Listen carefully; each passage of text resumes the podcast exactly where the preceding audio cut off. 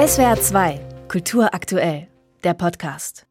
Wir zahlen den Preis für unsere Solidarität mit der Ukraine. Wladimir Putin drosselt die Gaslieferungen nach Deutschland. Seit Montag fließt gar kein Erdgas mehr nach Nord Stream 1 wegen Wartungsarbeiten. Und wenn es schlimm kommt, dann fließt auch nach der Wartung kein Gas mehr in die Pipeline. Dann stünde Deutschland schon früh ein sehr kalter Winter bevor. Was das für Sie und mich in diesem Moment heißt, eilig duschen, vor allem Warmwasser so wenig wie möglich nutzen. Dazu hält uns der Bundeswirtschaftsminister Robert Habeck an an. Aber nicht nur bei den Privathaushalten lautet die Devise Energie sparen, auch die Kommunen tun das schon. Die hat Gerd Landsberg im Blick. Er ist der Hauptgeschäftsführer des Deutschen Städte- und Gemeindebundes. Guten Morgen, Herr Landsberg. Guten Morgen, Frau Sauvageau. Ich grüße Sie.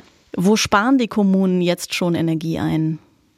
Die Städte und Gemeinden sind ja selbst Großverbraucher. Sie sind der größte Immobilienbesitzer mit Schulen, Kindergärten, Schwimmbädern, Sporthallen, Verwaltungsgebäuden, Krankenhäusern, Ampelanlagen, Straßenbeleuchtung.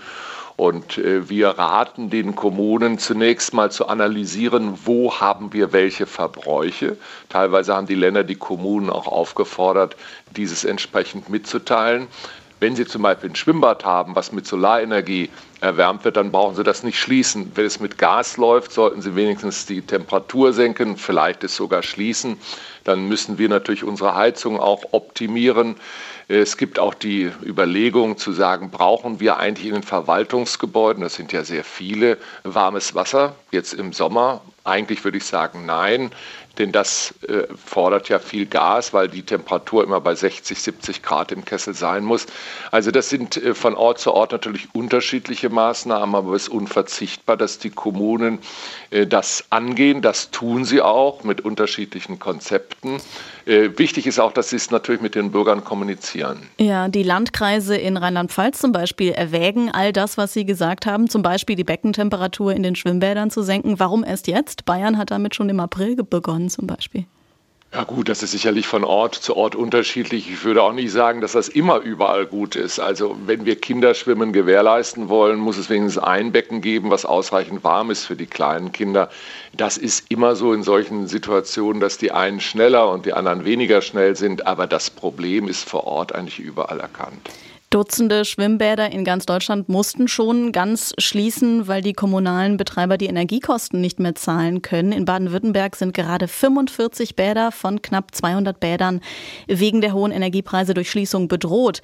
Das heißt, viele Kinder können kaum mehr schwimmen lernen in den das nächsten ist, Monaten. Das ist zu befürchten, zumal ja in der Corona-Pandemie viele Schwimmkurse auch ausgefallen sind. Das ist dramatisch, aber wahrscheinlich nicht zu ändern, weil der Energieverbrauch eines Schwimmbades natürlich enorm ist. Und das ist bedauerlich, das ist eine Einschränkung, aber ich denke, da müssen wir mitleben. Sie sagen enorm, aber wenn wir uns den ganzen städtischen Stromverbrauch anschauen, wie viel Prozent macht da die Verwaltung aus? Ich vermute mal, das sind vielleicht drei Prozent des Energieverbrauchs. Ist die Stellschraube, an der man da dreht, wirklich so effektiv? Also wenn man insgesamt die Energiekosten der Kommunen anschaut, ist die Stellschraube groß. Das sind natürlich nicht nur die Verwaltungsgebäude. Auch das ist wieder unterschiedlich. Haben Sie ein altes, vielleicht sogar historisches Rathaus, was nicht gedämmt ist, dann ist das eine andere Situation als im modernen Bau, der vielleicht sogar mit Solarenergie betrieben wird. Äh, und äh, wie sagt man so schön bei den Einsparen, Kleinvieh macht auch Mist. Also ein Grad weniger in einem Gebäude spart sechs bis sieben Prozent Energie. Das ist ganz wichtig, dass man das im Auge hat. Die Stadt Ludwigshafen hat angekündigt, öffentliche Gebäude nachts nicht mehr zu beleuchten. Stadttheater die ganze Nacht anzustrahlen, das war auch schon ohne den Gasnotstand Wahnsinn.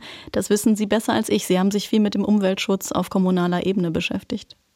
Ja, das ist richtig. Wir müssen überlegen, was muss man haben. Also man muss sicherlich nicht das Theater die ganze Nacht anstrahlen. Das gilt übrigens auch für die Straßenbeleuchtung. Muss die tatsächlich bis zum Morgengrauen laufen? Da sind natürlich Sicherheitsaspekte äh, zu berücksichtigen. Das gilt übrigens auch für Ampelanlagen. In den meisten Städten laufen die auch die ganze Nacht, selbst wenn da vielleicht nur drei, vier Autos äh, die Kreuzung überqueren. Da muss man sich als Kommune genau anschauen, worauf können wir ohne Risiko verzichten. Das ist bei der Straßenbeleuchtung nicht so ganz einfach, weil es den Menschen eben Sicherheit gibt, wenn sie spät nach Hause kommen. Mhm. Sehen Sie es denn auch so positiv wie Robert Habeck, der sich freut, wie gelassen die Deutschen reagieren? Er sieht mit einer demokratischen Begeisterung, wie Verbraucher und Schwimmbadbetreiber ihre Verbräuche reduzieren. Also das ist ja sehr löblich, was der Minister da sagt. Ich habe eine andere Erfahrung gemacht. Ich habe mich in der Öffentlichkeit geäußert, dass man um ein Grad, vielleicht oder zwei Grad auch in den Wohnungen die Temperatur absenken sollte, um zu sparen. Ich habe sehr viele, sehr bösartige Mails bekommen. Ich bin sehr gespannt, wenn es dramatisch wird, und das kann es werden, ob unsere Gesellschaft so zusammenhält, wie wir uns das alle wünschen. Was bräuchte es also dafür? Mehr Appelle? Es braucht auf jeden Fall Kommunikation. Man muss den Leuten die Ernsthaftigkeit der Lage deutlich machen. Im Moment bei 30 Grad, da denkt ja keiner so richtig an Herbst und Winter. Das ist ja auch nachvollziehbar. Äh, das äh, Klimaschutzministerium hat ja eine Kampagne gestartet, die wir auch unterstützen. Das muss man immer wieder kommunizieren. Auch unser Interview heute ist ein Beispiel dafür, aber da sind wir erst am Anfang und ich denke auch Kommunen müssen speziell für ihre Bürgerinnen und Bürger vor Ort die entsprechende Kommunikation einleiten.